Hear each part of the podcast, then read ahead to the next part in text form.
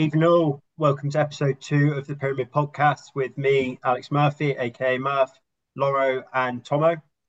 Uh, so today, we're going to talk about the big stories in football. Uh, obviously, the Mbappe news, updates on Harry Kane, other transfers that are happening around Europe and across the globe. Uh, touching on Saudi, some pre-season results and form down the English pyramid, uh, and and wrap up from there. Really. So, boys, how are we this evening, Loro? Yeah, good, mate. Um, lots has happened since the last time we spoke, so looking forward to getting into it tonight. I'm literally just watching a video of QPR in pre-season playing like Brazil, and they were one of my favourites to get relegated this year. So that's put a spanner in the works. But uh, yeah, lots to talk about. So looking forward to getting into it. Good stuff, Tomo. Yeah, good, good. Yeah, you've li- li- right. You've listed quite a few things in that intro, but we haven't even mentioned Messi's. Um, well, it wasn't MLS debut, but debut for Inter Miami. Comes on, makes the debut. All the stars are there: Kardashian, LeBron James, Serena Williams, acting like fangirls and fanboys around the goat Messi. And then what does he do? He steps up in the 94th minute, curls one top bins to win him to to win him the game. So yeah, lots to talk about, lots to get through. So yeah, let's get going. Let's crack on then, boys. I think only one place to start. Uh, Kylian Mbappe. So if I've got the figures right, a 300 million pound offer uh, from Al Hilal to PSG uh, to sign him with one year left on his deal, and then contract terms of 700 mil for one season, and then gets their blessing to go to Real Madrid uh, for it. Um, Tomo, I think you've probably tweeted about it today and got a bit more breakdown of the stats of what that looks like for a weekly, monthly basis. But uh, initial thoughts on that bid, whether you think any legs to it. I think I've just seen that he said he's got no intention of going to Saudi, but that might be trying to eke out an extra hundred mil. What's the what's the thoughts on that one, boys? Yeah, so look, we we've as football fans over the years, we've kind of seen how just sort of mad the the money's going, the money in the game, and sort of it's silly for me to say because maybe football's been fucked for a long time, but like a one billion pound, a one billion euro transfer just for one season. Granted, he probably is the best player in the world right now. Obviously, 24 as well. So um, it would be a big statement, but it's just, it kind of makes you fall out in love with the game. And I, like, it's just crazy. But PSG are obviously right to accept it. And if you're, let's, like, I'll put the question back to you guys. If you were Mbappe, what would you do? Because I'd be on the first plane to Jeddah and I'd be signing that one year contract and then I'd be joining Real Madrid in a year's time because because it seems like sort of it works for all parties, even though obviously the the figures involved are like it does make you feel sick. But I mean, what would you boys do? Yeah, I don't think the question is on Mbappe if it's a no-brainer, isn't it? He's still young. He's like you said, he's already probably the best player in the world. He's not in his prime years yet. For a billion quid or whatever it is, you've got to go. But my question is, what are Saudi looking to get out of this? Because we've had this conversation before in terms of how are Saudi going to get to a position where they're rivaling the European leagues? Because a lot of the players that they get are good players, but probably the twilight era of their career and coming towards the end and looking for a bit of longevity in another league and to earn a lot of money, which is fine, no problem with that. But what they need is for player, young players and players in their prime to go over there and show that you can play there and still play international football and still be recognised as a footballer. So if they were signing Mbappe to do that, that would be absolutely huge. But the fact it's only for one year and then he goes to Real Madrid, it feels like they're just thinking, right, let's throw a billion quid at it and see what that does for a year. Or are they thinking, maybe if we can pay him a billion for a year, we'll tell him he's going to Real Madrid at the end, but is he not going to turn around and go, actually, if you pay me another billion, I'll stay on another year. And maybe it's a bit of a gamble in that respect. And they think if we can keep that going, more and more players are going to think, well, Mbappe's in that league, I'm going to go. And then that can help them sort of grow exponentially over the next few years. So it's an interesting yeah. one. It feels like they're just chucking the money at it and seeing what happens in, in, in my eyes. I think if that works out, uh, what what what would that be? Like something crazy, like what, 15 mil a week, something like that, something ridiculous. It must be if it's a at 700 mil. Yeah, worked out at something like 13.3 million euros a week. Yeah. So, But well, like, uh, you know- here's one for you. Go on, here's one for you just quickly. So obviously, Ronaldo went over there, getting paid a hell of a lot of money. He's he seems to be the sort of the catalyst, shall we say, for for this. And then you get then you pay Benzema 200 million over a couple years, three years, and then like how are Benzema and Ronaldo feeling when now they're offering Mbappe 700 mil just for one year? Like Ronaldo surely must be thinking, yeah, he'll be his he he's going to say Ronaldo just because you know what he'll be like, and I think he's already said it. He's basically the catalyst for people to want to go and play out there, and he'll probably be in his head demanding that he's on the same. But I think I think I'm right in saying that some of like some of the Saudi teams are like granted money by like the central Saudi government to like pump into their yeah, so transfer budget. so quickly, yeah, PIF about a month ago um took over the four biggest clubs in the country. So you got Al Hilal, Al Nassr, Al Etihad, and there's I think it's Al Ahli, the one who were, who were about to sign Riyad Mahrez. And um Yeah. they, they signed Firmino, about to sign Ala, Allan Saint-Maximin as well. So those four clubs are basically the four biggest clubs in Saudi Arabia, and now they are owned effectively by the government, even though stupidly the Premier League don't don't consider that PIF are the Saudi government, but we all know that they are. Um, allegedly. Yeah, Um, little little edit note. Uh, that is the views of uh, Tom Gallagher. If any uh, from anyone from Saudi's listening, uh, I not have no idea. Lauren. I don't share those views at all. Yeah, I uh, I'm not getting caught up in that one, Tomo. But just um, yeah. So on Mbappe, so I think Laura's point's an interesting one, as in, you know, maybe this is a bit extreme, but you know, when you get a pay rise, you start to get used to living within your means of what you've earned. So if you're on 13 mil a week, and then in a year's time, Real Madrid are like, well, we can give you a mil because they just, you know, that that would still be like absolutely extraordinary, extraordinarily big money for a player. But you go from 13 mil down to a mil a week. Maybe Saudi's gamble is is that he'll start going. Do you know what? Actually, 13 mil a week, I'll have a bit of that for a, a few more years. Whether they've got views, you know, like other sports are starting to see, where they'll start creating their own version of the Champions League, or Saudi teams start getting invited into the Champs League if there's money on offer for UEFA. Uh, we, I think we've got some teams from outside of Europe that go into Champs League or have done in the past. Um, maybe that's what their view is. And then from a marketing point of view, yeah, it's a billion pounds up front. But if Mbappe signs for you at the age that he is, the best player in the world, Well, can I? Yeah. So, can I just throw something at you boys because obviously th- we're talking like mainly we're talking about Mbappe here, right? If Mbappe goes to Saudi Arabia for a year, right? We all we all kind of agree. Fair enough. It's like proper fuck you money, even for someone as rich as Mbappe. But like him signing that contract at PSG last year, for me was almost career suicide. He should have joined Real Madrid. He should have just joined Real Madrid. But even staying at PSG from the, the age of 18 to 23, like that does that affect someone like for me anyway, it, it would affect his legacy to the point of like, would you ever consider him being on the same level as a Ronaldo or a Messi when you're in the French league until you're 24?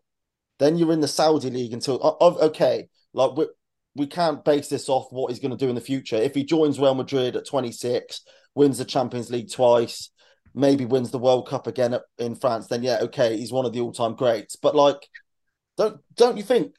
Don't, oh, I don't know. I just think it's it is quite sad that Mbappe he's basically been the best, one of the best players in the world since he was 18, and yet he's still not won the Champions League, and he's still really he's not he's not played in one of the big leagues. Like, Yeah, No. we're, we're we're judging on what players do in the past and what a good career looks like in the past. Uh, The, wider point is, what is the Saudi league going to look like in five, ten years time? That might be a highly decorated place to be. That that's Yeah. something that they're that's something that they're obviously looking to do. Um, but they're going to. You're right. Into um, Murph said it then about Saudis are probably looking to try and get their teams into the Champions League, and I'm sure that the UEFA are looking at it and thinking, oh, someone like Mbappe, that's quite a big commercial commodity that we'd be losing out of our league every year, and that draws them closer. And I agree with that, but they're going to need a hell of a lot more than Kylian Mbappe for one year to get as many eyes as they want on the Saudi league. Because look, PSG have had Neymar, Messi, and Mbappe for the last few years, and I've never watched League Uh. Do you know what I mean? That's not a huge league, and they haven't brought loads and loads of attention over there. I know hmm. PSG are a massive club that compete in the Champions League every year, but they've never won it. No, so, I, I completely agree. I completely agree with what you just said because, and it, but obviously the tendency is to think that the new age of fans, like we're, all in our thirties, so we're in, we can't be classed as the new age. The TikTok generation basically support players; they don't support teams, which I'm not. I, I'm not convinced about because, like, well, I I wouldn't. I would never watch a PSG. I'd, I'd probably watch a PSG Marseille game, like if there was nothing on on uh, on a Sunday night and and and the missus was out, kind of thing. Yeah. But but you like so yeah. So what you're saying, Lauro? Would you watch Saudi league next year, even though they basically signed half of Europe? No, no, definitely, definitely not.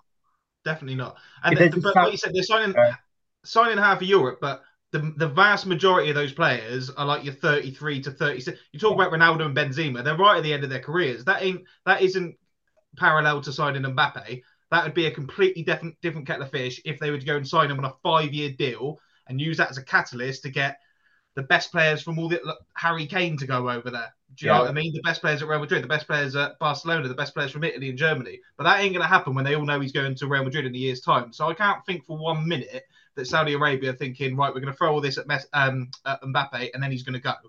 They must be thinking, right, that gives us a so, year.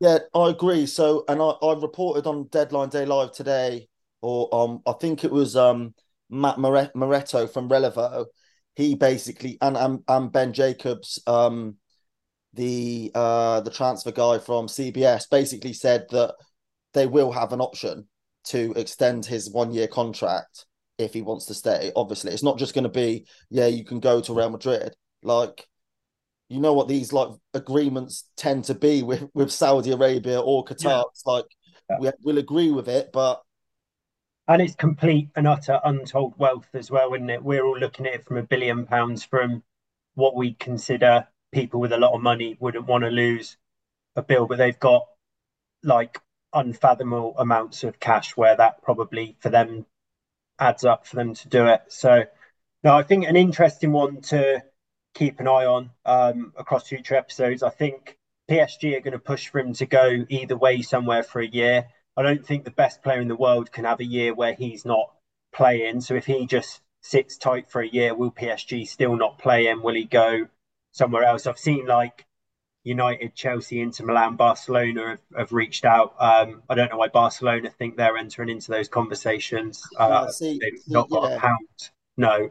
Honestly, I don't get. I, I honestly don't get the transfer culture or like how journalists can report with a straight face that like Barcelona are in for Mbappe, as if like they like they even in even if Mbappe played for Barcelona for free and and PSG agreed to to like to let him play for free, they couldn't sign him. They're that yeah, if, like yeah, if uh, they apparently they've they've said to PSG, oh, we, we we won't be paying cash. It will be player swaps, but I yeah, so Ferran, Ferran Torres and Ansu Fati.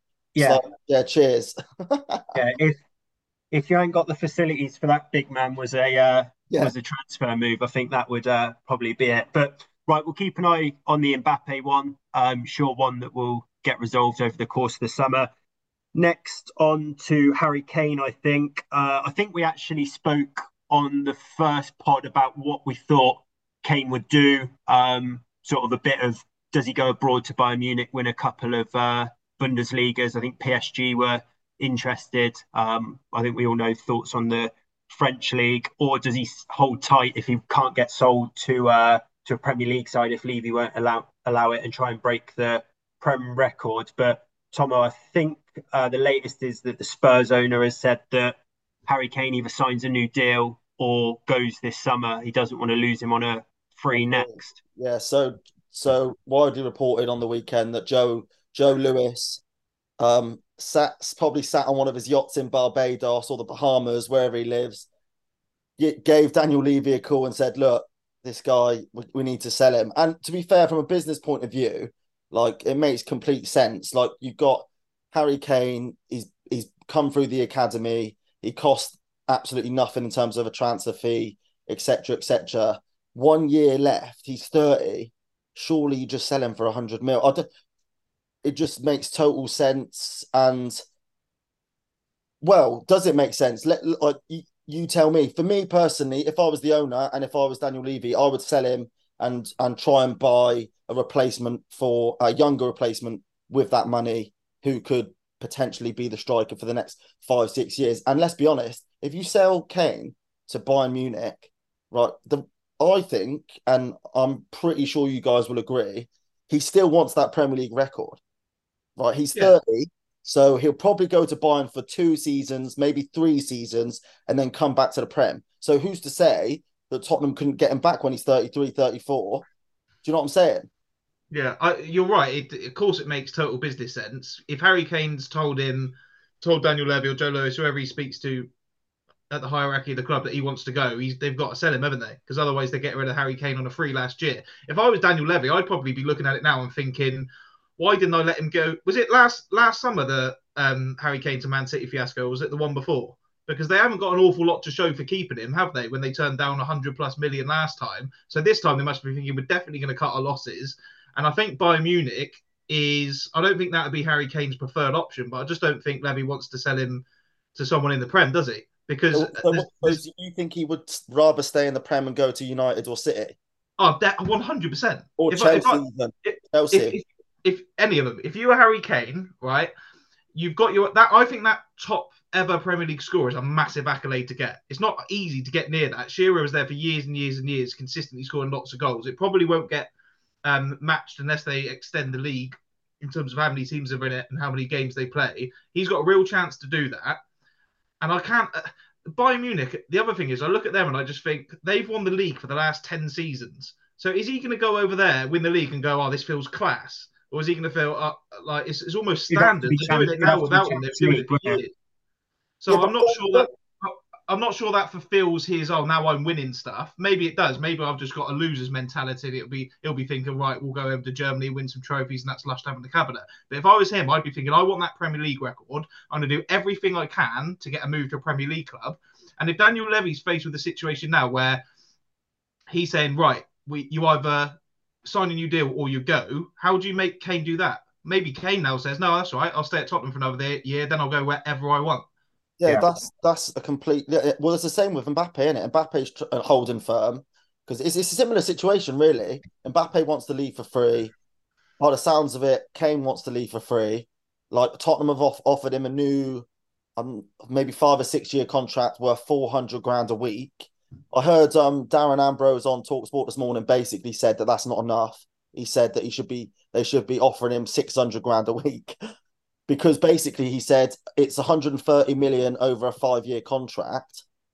Um, but they'd basically have to sell him. They'd have to they they basically have to buy someone just as good as Kane for 100 million and then obviously pay them the wages on top. So you're actually spending more to replace him. I think I think what Levy's doing is he knows that the teams that he'd go to in the Prem, um, I'm, I'm taking City out of that in a minute while they got Haaland, but that obviously could maybe change if Haaland suddenly turned around at the end of next summer if they won the treble again and said, you know, I want to go to Madrid or Barcelona. But he's looking at the teams who'd want Kane or or, or Al Hilal. Yeah, yeah, yeah. I've always dreamed of playing out there. Um, and um, I think he's looking at the teams who'd sign him, and they desperately need a striker now, right? So United are obviously in for Hodgson. We can't go another summer without a, an out and out striker signing. We can't just loan someone else in who's who's not good enough. Chelsea desperate for a striker, they're going to have to act this summer. And then I think if they both sign a striker, and uh, and City have got Haaland, Levy's thinking Kane gets another 25 goals next year, then he's right on the cusp of breaking the record, so won't leave. Will he just sign a new five-year yeah, deal at Tottenham? Good, yeah, but that's a, that is a really good point. But let's be honest, his his Premier League suitors would be would basically everyone would would try and buy him for free, wouldn't they? Everyone would offer him a contract, even if you've got Haaland, even if you've got uh, Højlund as United, even like even yeah, if, true. you know what I'm saying? It's like that. Kane becomes so much more appealable, if that's a word, next summer for free because because obviously you just have to pay you just have to pay him the wages and you have to give Charlie Kane a bit of a sweetener. yeah. yeah. But the the other thing about Harry Kane is he's not he's not he's got a player that he's a player that's still got a lot of years left in him at the top level. I think he's not like someone that you know, um, relies on his pace and his athletic attributes. He's someone that's already adapted his game, sort of dropping deep and becoming more of a playmaker as well as scoring goals. He'll be there for four, five, six years yet. He'll easily break that record. And if I was him, I'd just sit there and I'd think, well, if I stay at Tottenham this year, I don't sign a new contract. They're going, they're definitely going to play him, aren't they? He's yeah. not, it's not like they're going to leave him on the bench. Just yeah, stay there. It, and at what point did Tottenham say, well, even if we keep Kane, they're not I don't want to piss off Tottenham fans, but they ain't winning anything major. Do you know what I mean? They're not going to build a team in enough time to win the Premier League whilst Kane's still around, are they? What's the point? Just let him go. I'd, I reckon the best thing for them now, they can either keep him for a year, then let him go where he wants, and like you say, he'll have loads of suitors in the Premier League, or just sell him now. But just sell him to a Premier League team. Don't ship him off to Bayern Munich. What's the point? It's not like it's not going to affect Tottenham that much. It's not like they were going to win the league with Kane and now they're going to finish outside the top four. They're going to be like fourth to sixth, aren't they? Whatever happens. If Kane went though and they didn't replace someone with how strong the Prem is now, they could start looking at being ninth, tenth. Son's not played well last year. Obviously, hopefully he'll have a better one. I think still defensive issues. I know they're trying to sign a centre back. Um, midfield. Yeah, Richarlison had a bad first year, but surely yeah. can't be that bad again. I know he, he had some injury issues, but I know, but those Kane goals consistently every year gone. The, who? What other centre forwards in the world are there that you would start ahead of him at the minute? Haaland, yeah, probably, but just based on his age. But some would still probably have Kane starting in a one-off game over him. Is yeah. there any other striker like out and out centre forwards in the world? So who would Spurs even get in for 100 mil? And if you've got a 100 mil budget for a player, which players are then going who are available for that are then going, oh yeah, I'll go to Spurs, who aren't going to finish in the top four. I don't personally think so. Aren't go aren't offering what what level of European football are they offering this year? Absolutely zero. But they're going to have that problem regardless because Kane's going within the next year, unless unless they take a massive gamble and think, right, over the next year we can work on him and get him to sign a new contract, which maybe that that I'm sure they'll be speaking behind closed doors and they'll have an idea of whether that's possible or not. But they ain't going to be whether when Kane goes either this summer or next summer. They like you just said, Murph, there ain't strikers out there like him that they're going to be able to get. But that's tough. That's going to happen anyway, isn't it? They're going to have to try and recruit well and bring in a striker. Um, but I, I think Tottenham is still an attractive club to go to. Maybe not for like the top top elite guys in Europe, but it never has been. Do you know what I mean? They've been quite lucky with Harry Kane, but they've got a massive stadium now. They've got some good players in there. Just signed James Maddison. I know Son had a poor season, but he's still there. Kulusevski on the other wing. It's quite an. It, it still could be an exciting, attractive club to play for, but they're just going to have to try and find someone to come in and and take that. No, I know Kane isn't number nine, but play that number nine position. Yeah. And they're going to have to do it one way or the other. So they might as well make a decision and do it now. But I don't. I, I really don't like the Bayern Munich one. And like I said in the last pod that we did. I, I just don't see Kane doing that. Yeah, it is what is one for you. I'll chuck it out there a bit lazily, um, but it's obviously a similar situation to Mbappe. What if your Al Nassr or Al Hilal come in for Kane and offer exactly the same to Tottenham as they kind of had to Mbappe? Probably not a billion, but and just basically say we'll, we'll have you for a year and then you can go off back and do your thing. What do you reckon? Would he? Do you reckon he would go? No. Uh, no, I don't think so either. But it's it's a bit of an inhumane question to ask, isn't it? How many people have been offered a billion pounds for a year? Well, yeah, it's within it's football. How do you answer that? It, it, I, I, in my head, Kane would definitely say no. But like, there's no way. I'm 30 now. There's no way I'm going to play in Saudi Arabia for a year. But he might think that's. Uh, I was going to say that's me sorted for life, but he's probably sorted for life anyway. There's no way we can answer that question, is there? My gut feeling is no for some reason, my gut feeling on Mbappe is yeah, he would go there for a year, but he is six years younger. Yeah, well, so that kind of because I would say Um, and it obviously leads us um, quite nicely into sort of the main bulk of the, the conversation today, which will be the sort of effect of Saudi on the transfer scene this summer. Um, and obviously, because Kane's in my in my head, Kane's a bit similar to Jordan Henderson in that I just never thought. So I know Henderson's a bit older than Kane, but I just never thought someone like Jordan Henderson, like Liverpool captain, would go to Saudi, and he's gone. Yeah, there's a couple different elements at play there, though. One's the Steven Gerrard thing, isn't it? Uh, that I think that's been quite a big thing for Jordan Henderson. He's one of those players that is in that final chapter of his career now, isn't it? Liverpool yeah. looking to regenerate that midfield, and he's thinking, do I go and play for Fulham or someone like that, or do I go and earn what is it, seven hundred grand a week or whatever it is? I can understand that more. But Kane is the premium English player in the country, isn't he? And he's yeah. thirty. Yeah. And he's a different level to Jordan Henderson, and he still wants to do stuff um, he still wants to win things domestically. He'll still want to win win things internationally. Do you know what I mean? So I think they're slightly different conversations. You're right. I didn't see Jordan Henderson doing it either. But when you look at his options, unless Liverpool are going to say you're going to play every week for us, it's probably sit on the bench for Liverpool, play at a, you know, like I said, a Fulham or I don't know, a mid-table Premier League team, or go and earn loads and loads of money in Saudi Arabia, and you can't really blame him.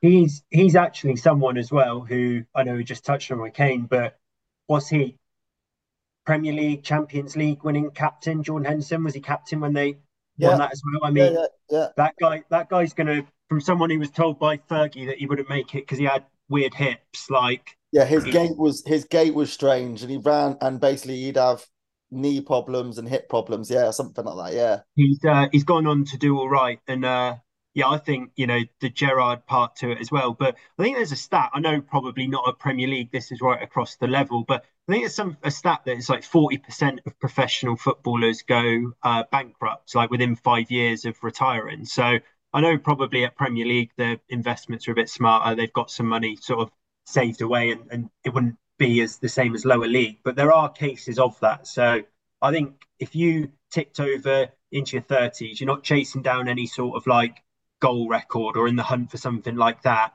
he's going to be looked back on as someone who made the absolute maximum out of his career, gone to major tournaments with England, scored in quarter final of a major tournament, Premier League, Champions League winning captain. I, I don't blame him for uh, for going. No, but... I think the other thing with that as well is that you touched on it there, the international one. Is he is he destroying his chances of starting for England in a major tournament when we've got Jude Bellingham, Declan Rice? I know Kalvin Phillips not had a good year, but he's still got time to come again, and players like that coming through. I asked you this the other day, Tomo. Is that his England career done? And he's probably thought to himself, well, even if it is, you know, I've played a lot of games for England. I'm probably not starting in that midfield now. It's not enough to, you know, weigh the scales in the direction of staying. Whereas for someone like Harry Kane, or this is quite a big point, I think, any other young players or prime players, if they go to Saudi Arabia, say you're an England player, is Gareth Southgate going to think when the Euros come around next summer, I want to pick a player that's been playing in a league that probably is nowhere near as competitive than the yeah, Premier League that, to go into is, a major tournament? That's really in. That's I think that's a good point because you look at obviously Ronaldo got picked. Um, Ronaldo sort of he's a different beast to be honest, but he got picked for Portugal in the end of season. Um, was it friendlies or Nations League games um, by Roberto Martinez? Um, you look at Obviously, Ruben Neves, um, he's gone. He's what twenty eight. Yeah, um, he's a bit of an anomaly, and Mitrovic yeah. the same. I think he's only 28. So these little play- players like that creeping in, that does change things a little bit. And the more and more people like that go, but they do need someone like a Harry Kane, someone that is definitely going to play for England or their international team, whatever happens, yeah. and go and play in the Saudi Arabia League. Then yeah, it will encourage uh, more players to come through. I, I would be really, it'd be really interesting to see if Henderson gets in the squad. Just because he, like you say, he probably wasn't going to start anyway. And Southgate's probably they probably had a conversation and acknowledged that fact. But he seems like a good egg. Like he's he's Liverpool captain. You're not you're not captain of Liverpool Football Club unless you are a good egg. Um, and he'd be good to have around the squad.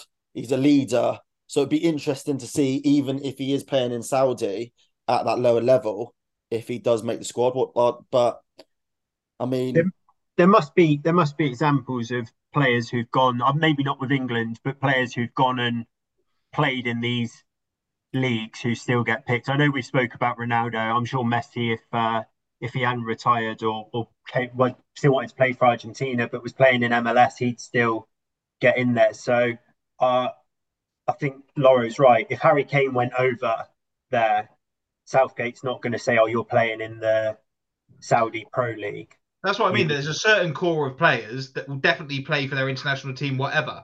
But there's a lot of players like I don't know, like a Mason Mount or someone like that. Someone that's in the, the the middle of their career or the even towards the beginning of their career. If he goes and plays in Saudi Arabia, he he's one that's not guaranteed to get in the England squad, and he's thinking, what's the gaffer going to think about this? Do you know what I mean? Yeah. So they need more players like that, and it's more and more that do it. The more the the league becomes more competitive, and the more chance there is that the Saudi league grows on one hand, and the players are still playing internationally and are able to win things and achieve they, what they want to do whilst earning all these big bucks. But that's going to take a lot of time and a lot of players to make a jump.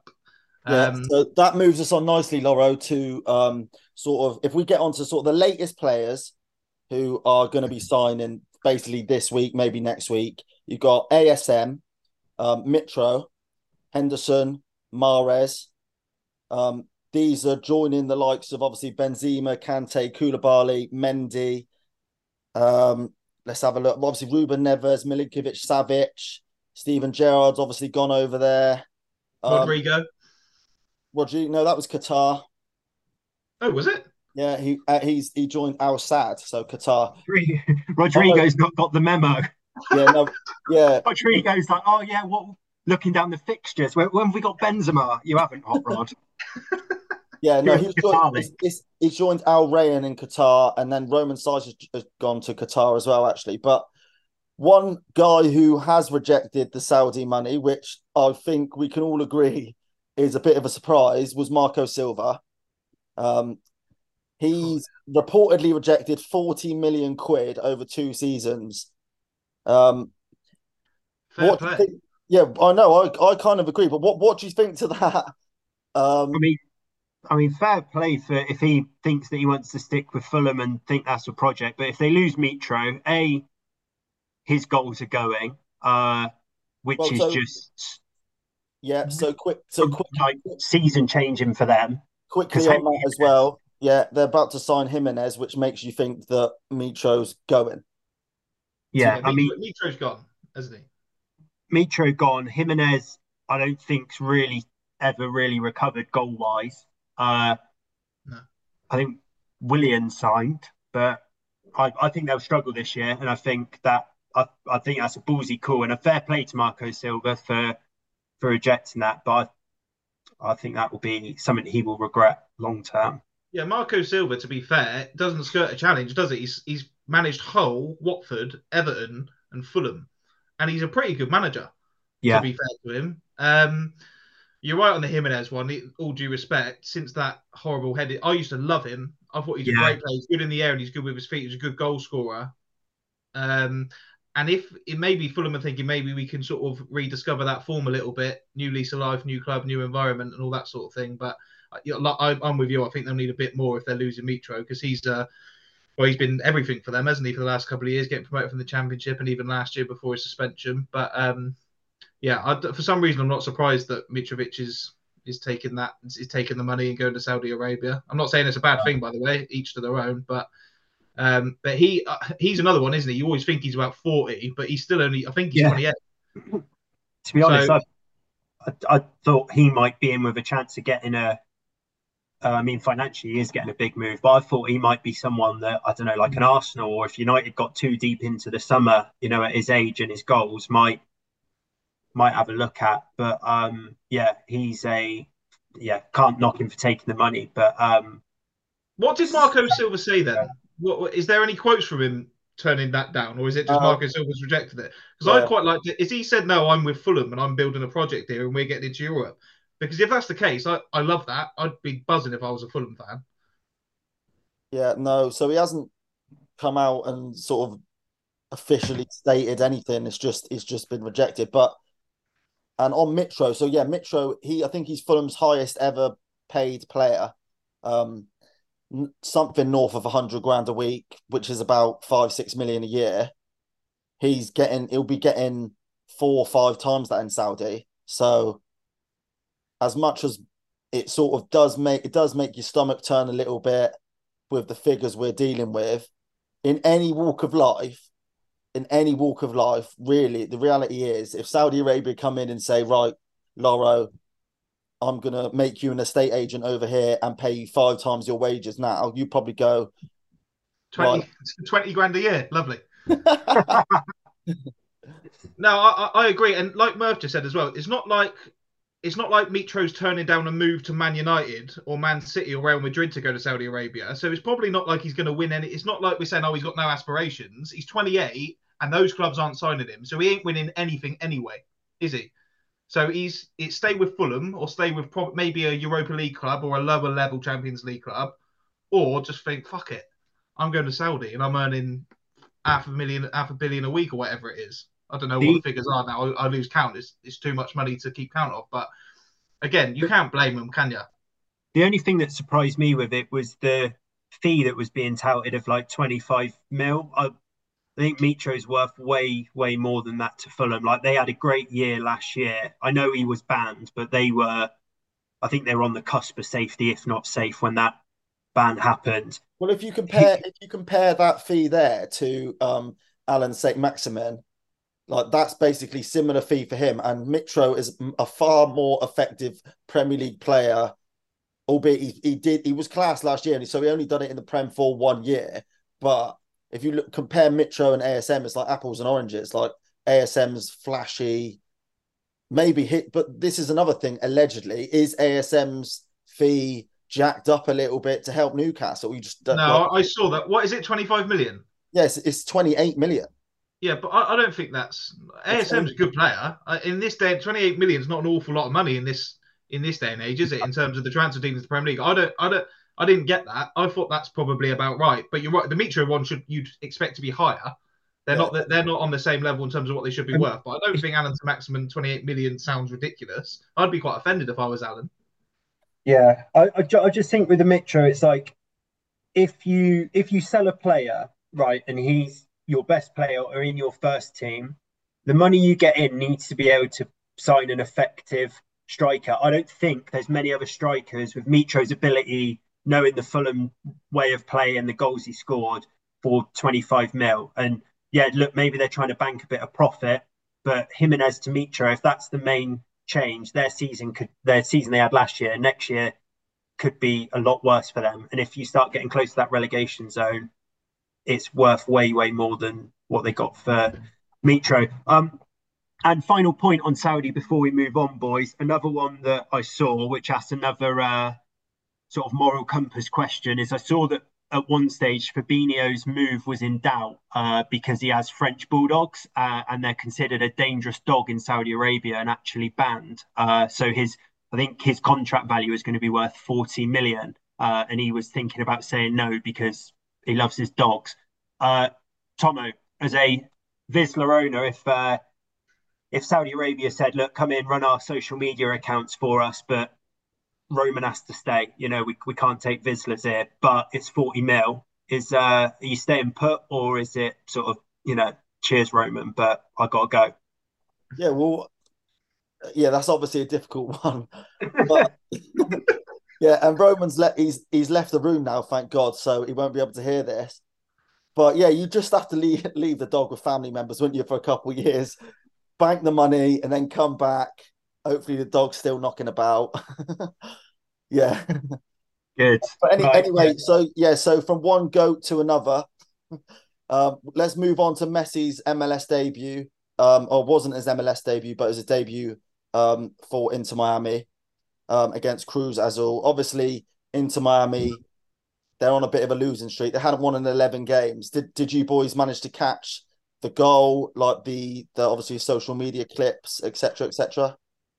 Yeah, I I saw the goal. Uh, MLS, another league that if it was on TV, I wouldn't be sticking on because Messi, Busquets, Jordi Alba have signed or anything like that. Um, but you know, with with Twitter, you're gonna see all the goals. I did see it. I saw it was late in the game. I saw it was a magic Messi moment, but uh, yeah, beyond that, I haven't seen too much of it.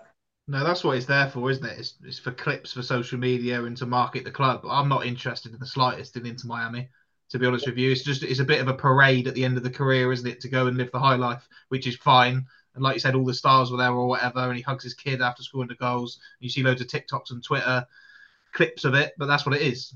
He's not over there to put. He's not over there to become a really decorated footballer, is he? He's achieved everything, and now he's just in Miami, probably scoring at will. I would imagine over the over the coming weeks and months. Yeah, I, I agree. That's the thing. That's the thing. Basically, he's he like the way that they're paying him. So what a part of a part of the deal for them is that he gets a percentage of the Apple subscriptions to MLS. Well, there you go then. Yeah. It says it all, doesn't it? So Apple are paying are basically paying for the move. Um, and M- quite a lot of MLS clubs have sort of chipped in so that he can move over there. It's like imagine Man City, Liverpool, and Chelsea and Arsenal all pitching in so Man United could sign someone. It's it's it's insane, but I suppose that's a league like the MLS. That's what they've got to do to get to get Messi. Um, but it's nice to see. And and just on that on that on that note, we'll end this conversation or this topic quickly. But on that note, who do you think is the goat, Messi or Ronaldo? Quick, just quickly. Laura, you go. I'm a United fan, so you go. Yeah, Well, I've always, always, always, always been Ronaldo. Um, so I'll stick with Ronaldo. But the World Cup win, I thought for Messi, kind of brought it a lot closer together. But I just always think if I, if I could pick one of them in their prime to have in my team to win me a, a game in a cup final, I'd always want Ronaldo. Yeah. Uh, if we're leaving uh R9 out the conversation, um, I was Ronaldo for obvious reasons, being a United fan. I agree with Loro. Uh, one game and some of the things he used to do, like in the Champs League and stuff like that, I'd have him. But I think his fall off has been like alarming. Watching United those couple years, maybe nobody would have done well in that United side, but uh, I thought that was on, alarming. hang on. He didn't do too badly, did he, at United when he came back in? No, he scored. He did score some important goals, and I think he always will do that. But he he looked pretty pretty average up there, and I think actually killed United style of play and how they were starting to play. Um, but yeah, I yeah, sorry, Ronaldo. I'll stay Ronaldo. but if Messi if Messi gets double figures in MLS, then we'll revisit because yeah.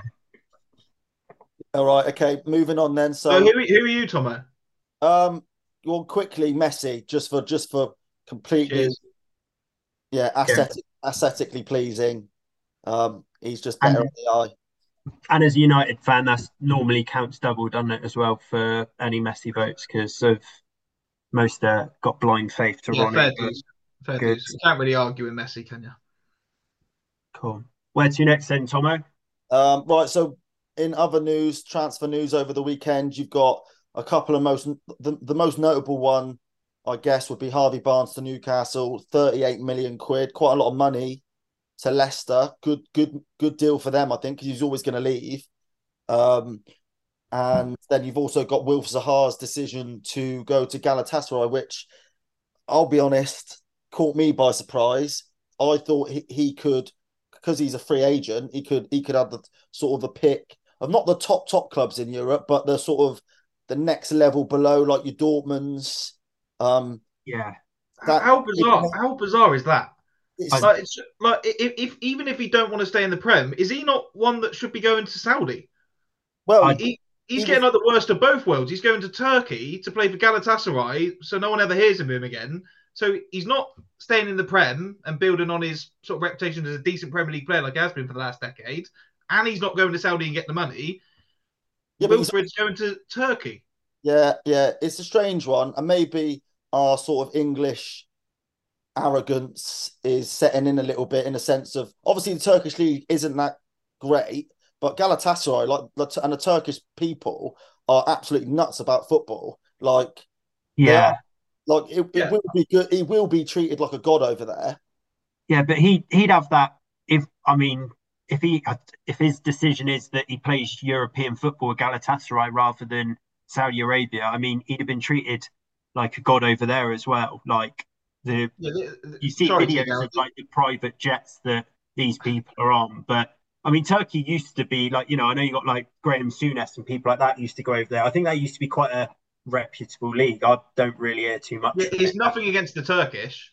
It's just in this moment in time, I'm not sure what Turkey are bringing to the table for Zaha that he can't get almost anywhere else.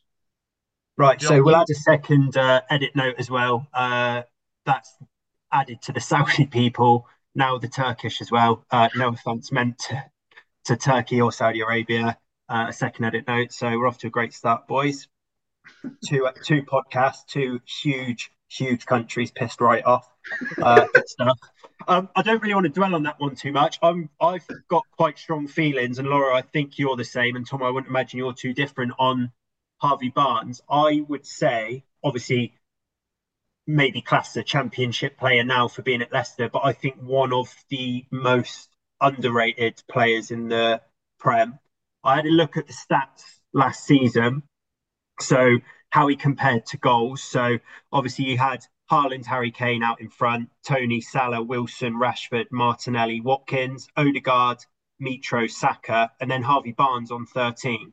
Saka Mitrovic on 14. Saka was considered as probably his coming of age breakout season last year.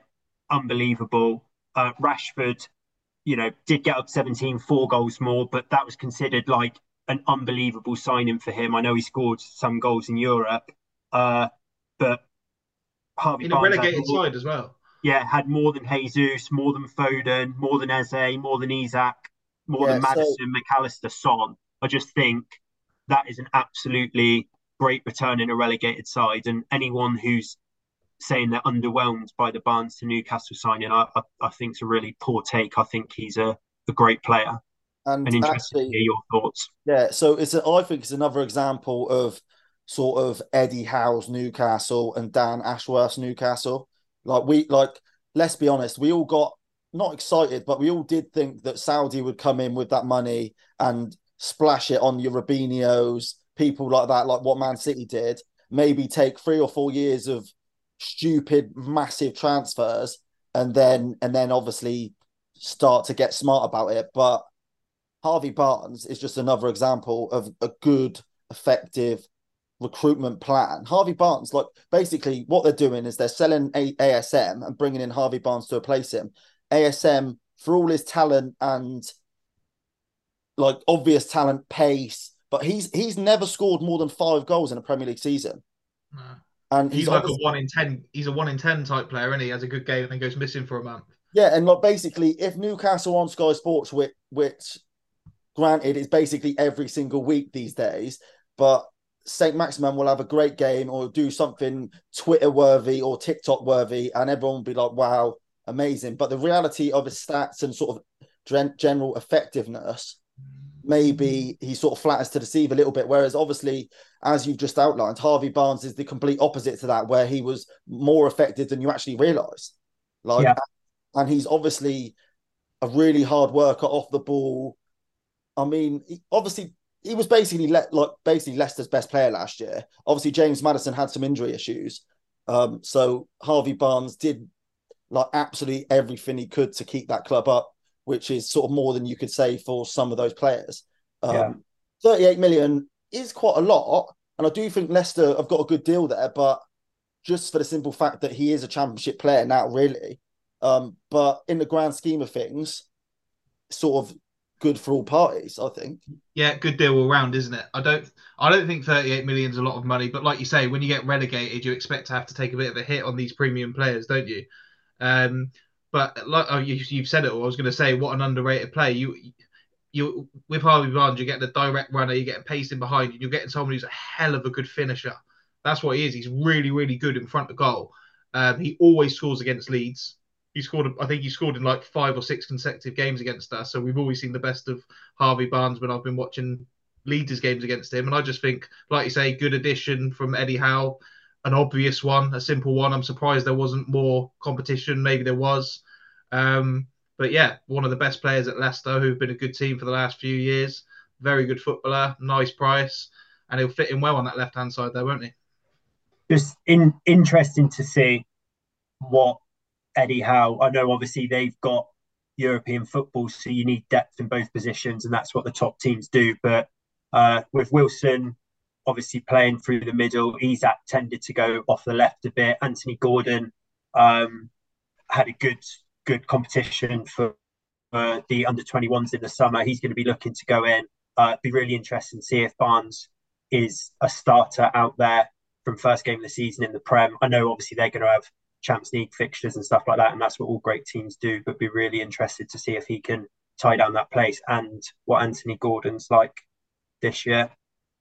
Yeah, uh, uh, what Eddie Howe another thing he does well is he rotates those players well, doesn't he? Like uh, Isak and Callum Wilson last year, people were thinking how are they how are they both going to get enough game time? Who's going to be the preferred one? Well, like you say, they he chopped and changed them. He played them together. He played Isak off the left, and both of them kept on scoring goals. So he's brilliant at doing that. And I, I do think Barnes will probably, you know, when the dust settles, I think he will start on that left hand side for them. I don't know if Almiron's going to have the same sort of season, but I can quite easily see it being Barnes, Almiron, Wilson, or Isak.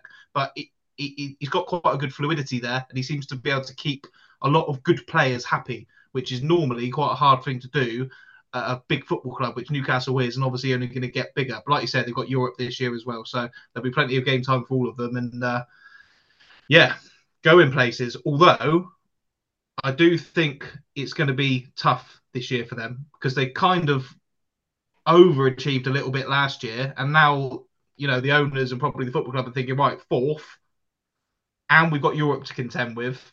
Um, so hopefully everything works out well for them. But you've got you've got a lot of you've got a couple of clubs in sort of Chelsea, especially in Liverpool, that didn't do as well last year, so they didn't have that competition. Um, so it'd be interesting to see if everyone's firing on all cylinders where they end up this year with that with that added um, European charge as well. Yeah, that that could be one where they're sixth or seventh and sort of a few points off top four, and their owners start panicking, just thinking that the standard now is that Newcastle were sort of in and amongst it at Christmas and finishing top four, and that that could be one where you suddenly wake up one Sunday and they've sacked Eddie Howe, and you're just like, what on earth are you doing? Yeah, you'll just see Zinedine Zidane holding up a Newcastle scarf in November. Yeah, which is a shame, but that's football. Right, guys. Uh, I think we we're looking at doing two pods this week, so um, maybe touch on sort of pre-season next time out. Um, what results are starting to to happen? Uh, a lot of kind of prem fixtures, uh, all prem fixtures happening with some high scores and some some good results. We'll look at uh, also probably touch on. Most people would have seen the referee body cams and player body cams that have uh, been trialed in some of these fixtures as well. Uh, an interest with that, but just to wrap up on today, uh, with a little look uh, across the football league and some of the teams that we touched on last week. Uh, we'll come on to, to Yeovil Lorry, which I know is close to your heart, but um, a, a, third apology of the pod actually. Uh, last week we touched on um, Peterborough not being able to go up because they ran into uh, Sheffield Wednesday uh, and Ipswich. And uh, Tomo forgot to mention Plymouth, who I think actually did they did they get close to 100 points, Loro, and, and win the league? well, they were they were top. They were they were top all year, and obviously did an amazing job and won the league. So, yeah, I think a third apology um, from the podcast this week to the Plymouth Argyle fans and the Janners. Yeah, so pie face if you're watching. Sorry about that one. Uh, Derby off to a great start pre-season, uh, three 0 win. I think that I think their bookies odds have, have brought them in even further. Looks like they're going to uh, going to be a, a very strong outfit this year, um, and and be really interested to see how they go. Um, and then just on the the uh, National League South and a, a, league close to to our hearts. So uh, Yeovil Loro, they had a fixture on Saturday. Much to write home about from that. No, yeah, I, like, I won't apologise. Yeovil is close to my heart, and I think everyone on the pod. So we will be speaking about them probably most weeks, won't we? Um, but we did play Totton United, I think it was, at the weekend and won 2 1. So, not an awful lot to report, um, other than another win.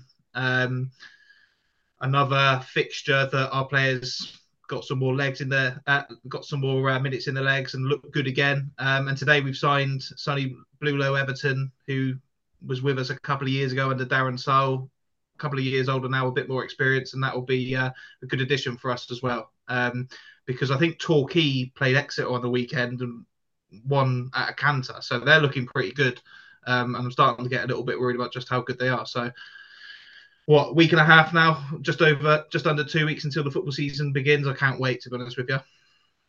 Yeah, I saw I saw Yeovil had, uh, had won at Totton, uh, who I think play their football in the Southern Prem or Southern League One, uh, which is a decent standard. Um, but the Yeovil fans replying pictures of boats with HMS Piss the League were maybe a uh, a tad early with Torquay going and winning at Exeter, but good to back the local team.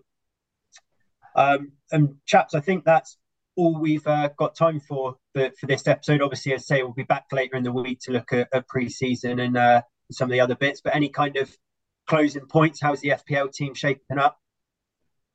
Um, um, have they released Harvey Barnes yet? It'll be an interesting one. Six point five. Six point five. Yeah. That sounds like a mistake. They yeah, said, they, thirteen goals last year, six point five. Yeah, Diaby, who signed for Villa, is the same price as well, and I can't see many going for him over Barnes.